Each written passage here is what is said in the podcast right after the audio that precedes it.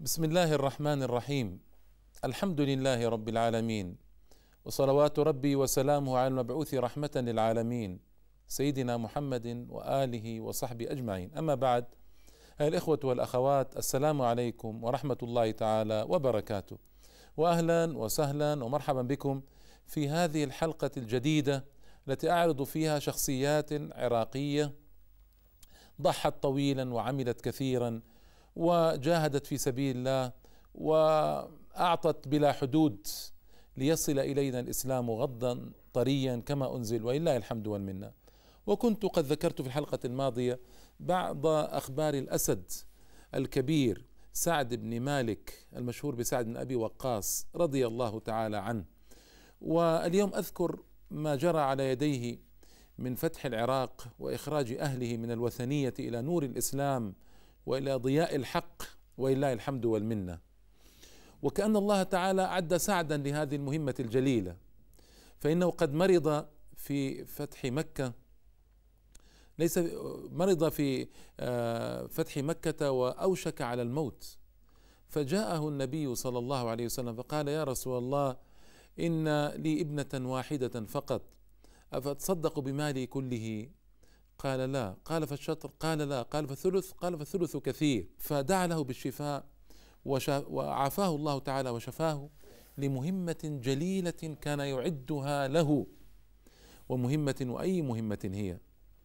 كان عمر رضي الله تعالى عنه قد أراد أن يخرج بنفسه لغزو العراق. وفعلا جمع جيش وخرج أميالا من المدينة. وجاء بالمهاجرين الأولين جاء بالمهاجرين الأولين رضي الله تعالى عنهم جميعا ليستشيرهم. واستشار عليا وكان آه، بعيدا فأمر به أن يأتي فأتى من المدينة. واستشار كبار المهاجرين. ماذا يصنع؟ كلهم أشاروا عليه بأن يذهب لا بأس. جاء عبد الرحمن بن عوف قال يا أمير المؤمنين أخشى إن انكسر الجيش أن يحدث شيء آه، أو أن يحدث في الإسلام أمر أو شيء. فابقى في المدينة وأمر غيرك. فكأنهم استصوبوا هذا الرأي. فقال عمر رضي الله عنه من؟ قال الأسد في براثنه سعد بن مالك الزهري. أي سعد بن أبي وقاص رضي الله تعالى عنه. فاستجاد عمر رأيه وأمر سعدا على العراق كله. ذاك أنه كان يتتابع الجند يرسل أناسا مع المثنى بن حارثة يرسل أناسا تحت النعمان بن مقرن يرسل أناسا يعني هكذا يصنع رضي الله عن عمر مددا. لكن في النهاية كان الأمير العام القائد العام كما نقول اليوم كان هو سعد بن أبي وقاص رضي الله تعالى عنه. خف سعد الخروج لأن قضية قضية شرف عظيم أن ينشر المرء الإسلام في تلك الديار وهذه الربوع. وأن يعلي راية الله في الأرض وأن ينير قلوب الناس وعقولهم بهذا الدين العظيم. وكانت آه، أول معركة وهي معركة جليلة وعظيمة جدا معركة القادسية. وكانت مؤرخون يقولون سنة أربع عشرة خمسة عشرة يعني في هذه الحدود لا بأس. آه، فهذه المعركة كان في الجيش الأول جيش القادسية كان في ثلاثمائة وبضعة عشر رجلا من الصحابة وهذا عدد كبير. وكان في سبعمائة من أبناء الصحابة.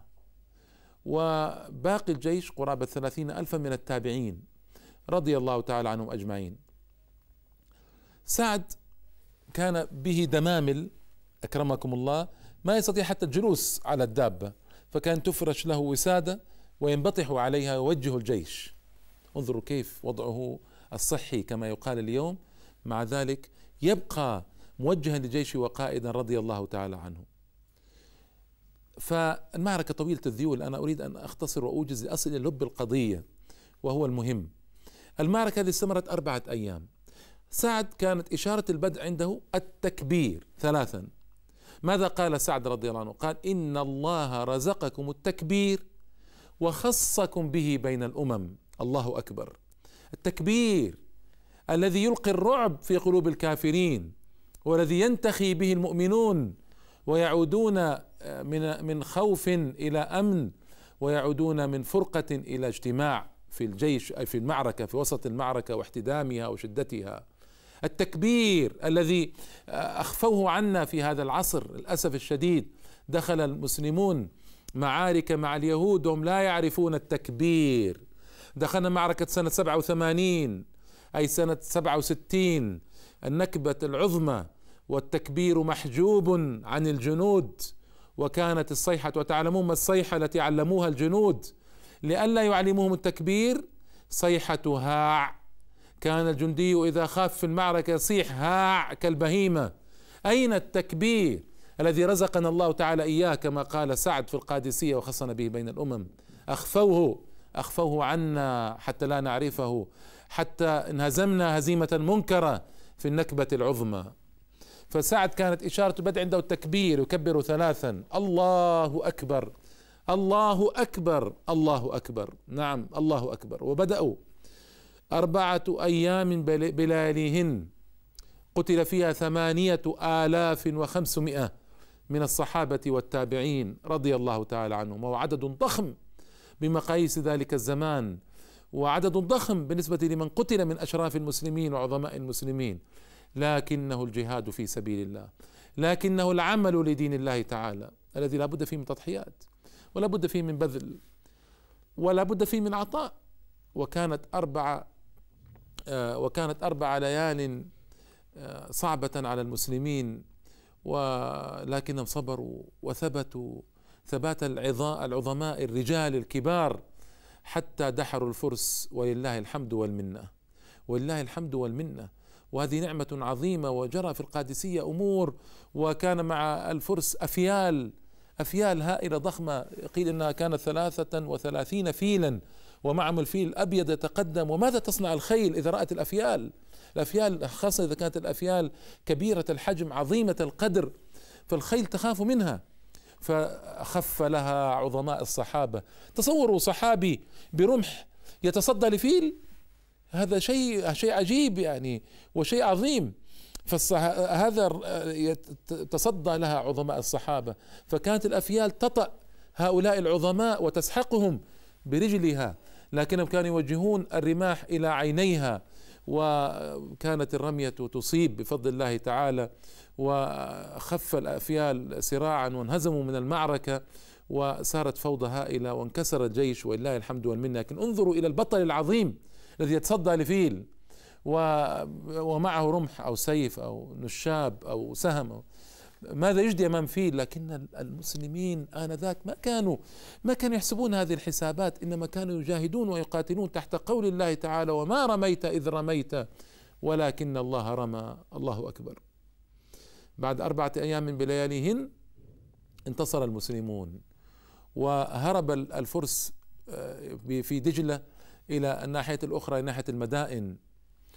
وكان وأخفوا السفن وما كان عند المسلمين سفن آنذاك. كما معلوم ما كان المسلمون يعرفون البحر.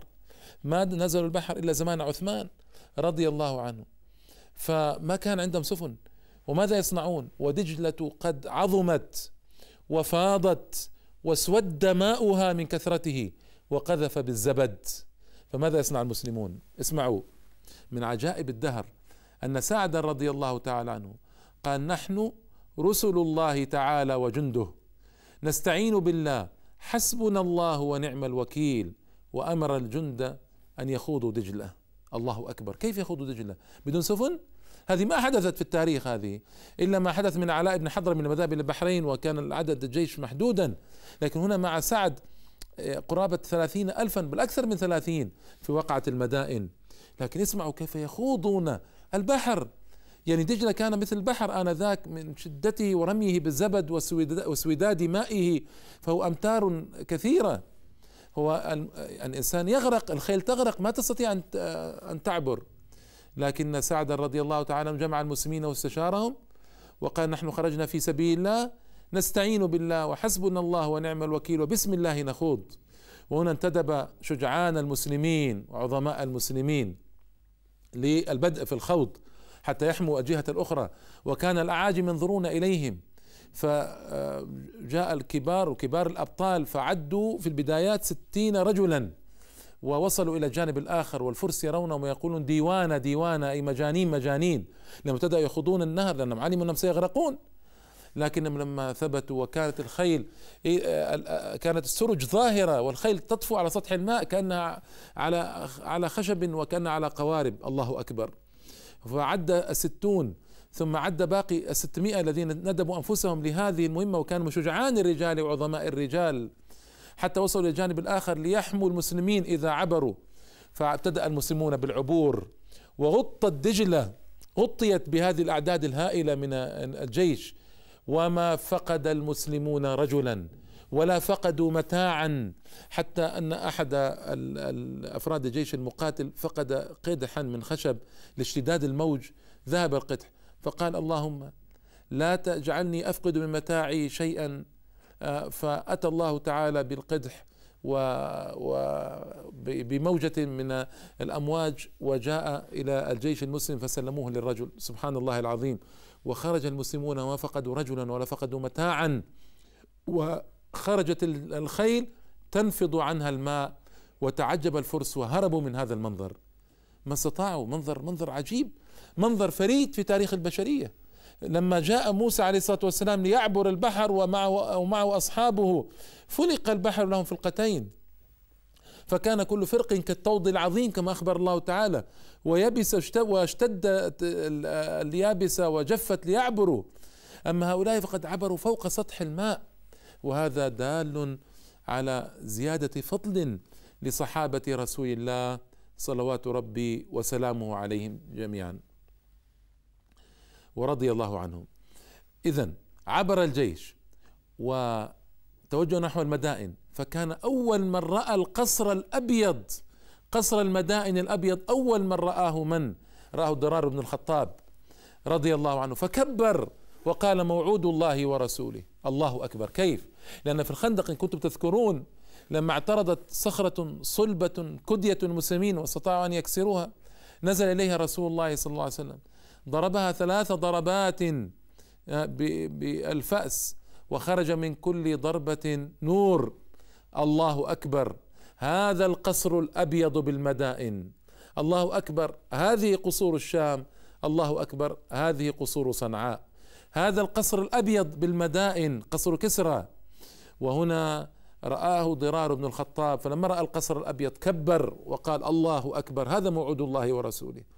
ولما رآه المسلمون كبروا وصاروا يكبرون إلى الصبح رضي الله عنهم. انظروا كيف كيف.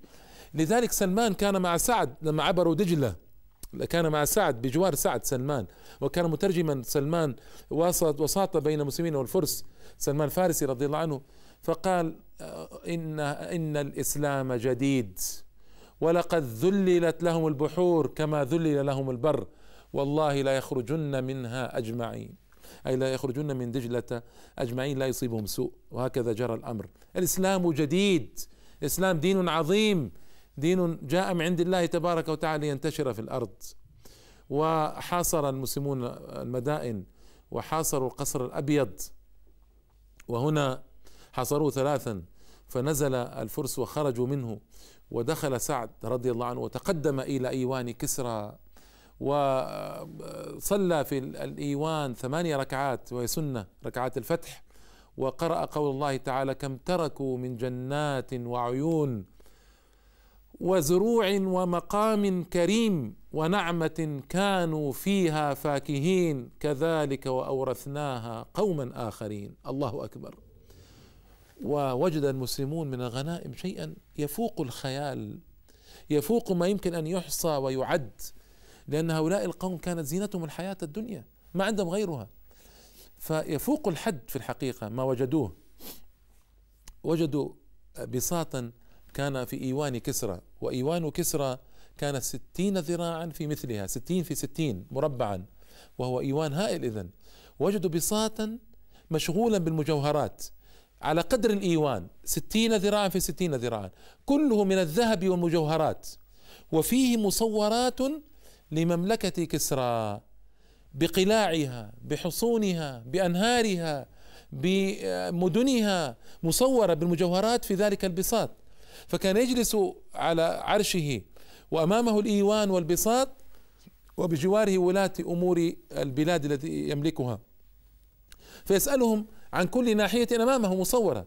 ماذا جرى فيها؟ كيف حال أهلها؟ ماذا يصنعون؟ ماذا يعملون؟ إلى هذا الحد وصلوا من من الإتقان لمملكتهم. لكن لكنهم ابتلاهم الله تعالى بالمسلمين العظماء بالمسلمين الكبار ما يستطيعون عمل شيئا أمام هذا الدين العظيم الجديد.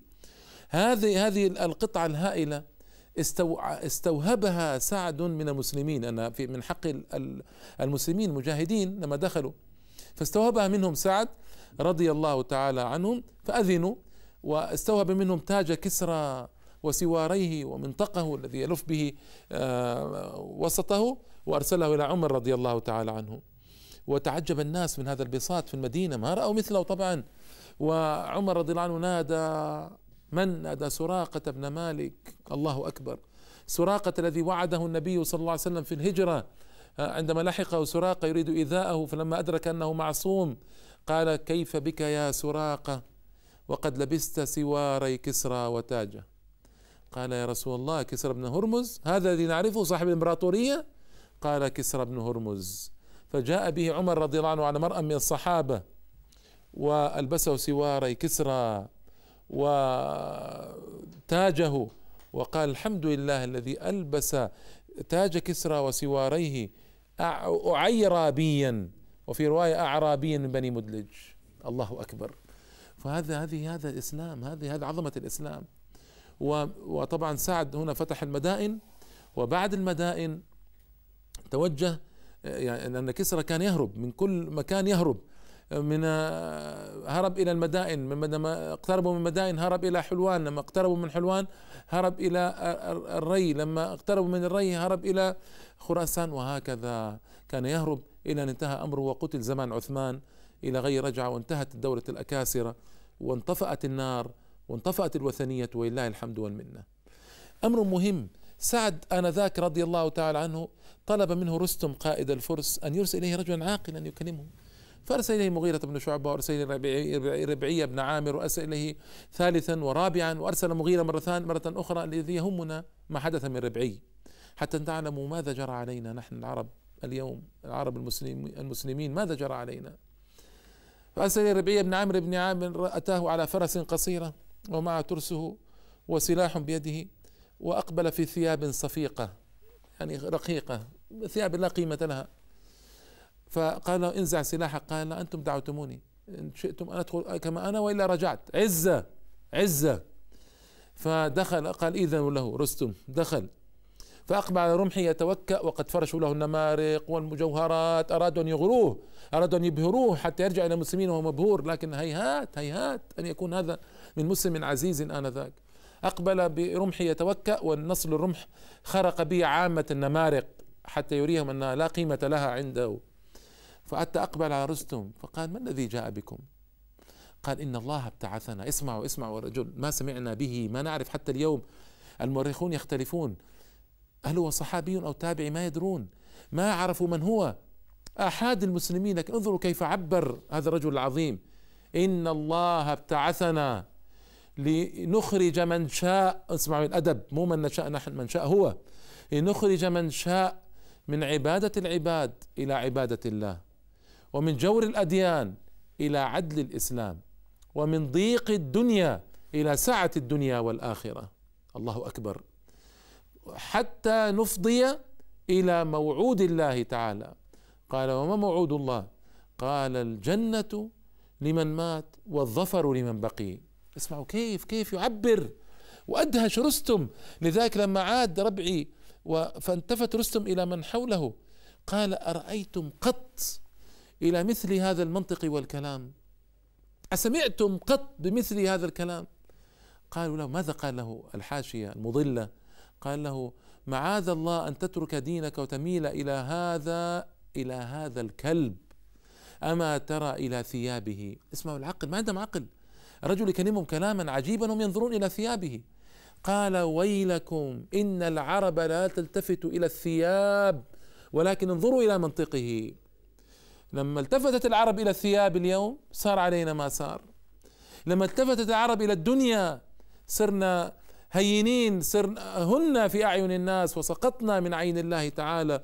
فسلط الله علينا إخوان القردة والخنازير يسوموننا سوء العذاب.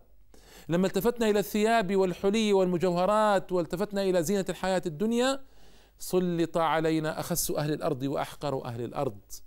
لكن لما كنا عظماء كنا أعزاء كنا كبارا وجبالا. ما كان أحد يستطيع أن يقوم في وجهنا. ما كان أحد يستطيع أن يقوم في وجهنا. ما كان أحد يستطيع أن يصبر على حربنا.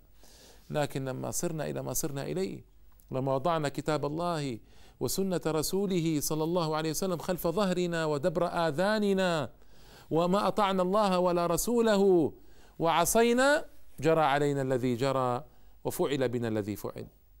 لذلك اسمعوا إلى ربعي إن الله ابتعثنا. إذا المسلمون مبتعثون لمهمه المسلمون أصحاب مهمة جليلة. المسلمون أصحاب وظيفة في الأرض. إبلاغ دين الله تعالى للناس. إيصال الشرع إيصال العقيدة للعالمين. هلا فهمنا يا مسلمين اليوم ما هي مهمتنا في الأرض. هذه مهمتنا هذا عملنا في الأرض اليوم. لكن للأسف نحن فرطنا في هذه الوظيفة. وفرطنا في هذا العمل للأسف الشديد.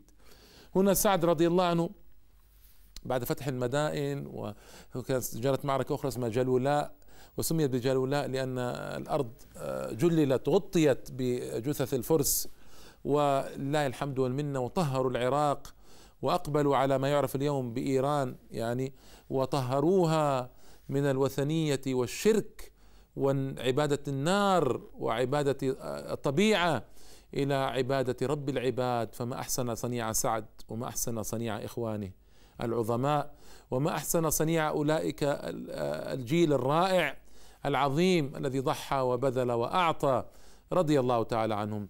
وهنا طبعا الصحابة أنشأوا الكوفة فسعد هو الذي كوف الكوفة. يعني هو الذي أنشأها رضي الله عنه في مكان أن الصحابة استوخموا المدائن، المدائن فيها ذباب وفيها حمى ما عجبتهم فانتقلوا منها إلى الكوفة ومصروها صارت مدينة ومصرت البصرة وجعلت جعل على البصر عتبة بن غزوان وجعل على الكوفة آه، أمراء وكان مساعد أميرا على الكوفة بعد ذلك. وتوالى الأمراء على العراق وسعد رضي الله تعالى عنه وضع المسجد الجامع وأمر رجلا بسهم أشد أصحابه رميا بسهم فرمى جهات الأربعة ثم أمر الناس عندما وصلت الأسهم إلى تلك الجهات الأربعة أن يبنوا بيوتهم هنالك حتى يفسح مجالا للجامع ولقصر الإمارة وكذا وخطوا الكوفة وأنشأوا البصرة أنشأوا مدن الإسلام في العراق وانتشر الدين شيئا فشيئا وأقبل العراقيون على دين الله أفواجا حتى تركت الوثنية وتركت عبادة النار وصار دخل العراقيون في دين الله أفواجا. فما هي إلا عقود قليلات إلا وصار أغلب العراقيين من أهل الإسلام ولله الحمد والمنة. أرأيتم إلى صنيع سعد وإخوانه؟ سعد بن أبي وقاص. أرأيتم إلى هذا العمل الجليل العظيم الذي فعلوه رضي الله عنهم بإدخال قطر هائل ضخم كبير إلى الإسلام وإنجاء أهله من النيران نيران الدنيا بعبادتها ونيران يوم القيامة بالتوحيد والإخلاص ولله الحمد والمنة. وقد سبق أن ذكرت في الحلقة الماضية أن سعدا بعد ذلك بعد أن تولى الكوفة اتجه إلى المدينة واعتزل الفتن كما ينبغي للعاقل أن يكون وتوفي في قصره في العقيق سنة خمس وخمسين الهجرة وقد نيف أي زاد على الثمانين. رضي الله تعالى عنه وأرضاه ودفن في بقيع الغرقد الذي يضم عشرة آلاف من الصحابة الكرام رضي الله تعالى عنهم. فرضي الله تعالى عن سعد ورفع درجته في العالمين وأعلى منزلته بين الصديقين والمجاهدين والشهداء والأنبياء والمرسلين والصالحين وألحقنا به على أحسن حال وخيره. إنه ولي ذلك والقادر عليه. وإلى اللقاء أيها الإخوة والأخوات. إن شاء الله تعالى مع شخصية جديدة ومع علم من أعلام الإسلام. والسلام عليكم ورحمة الله تعالى وبركاته.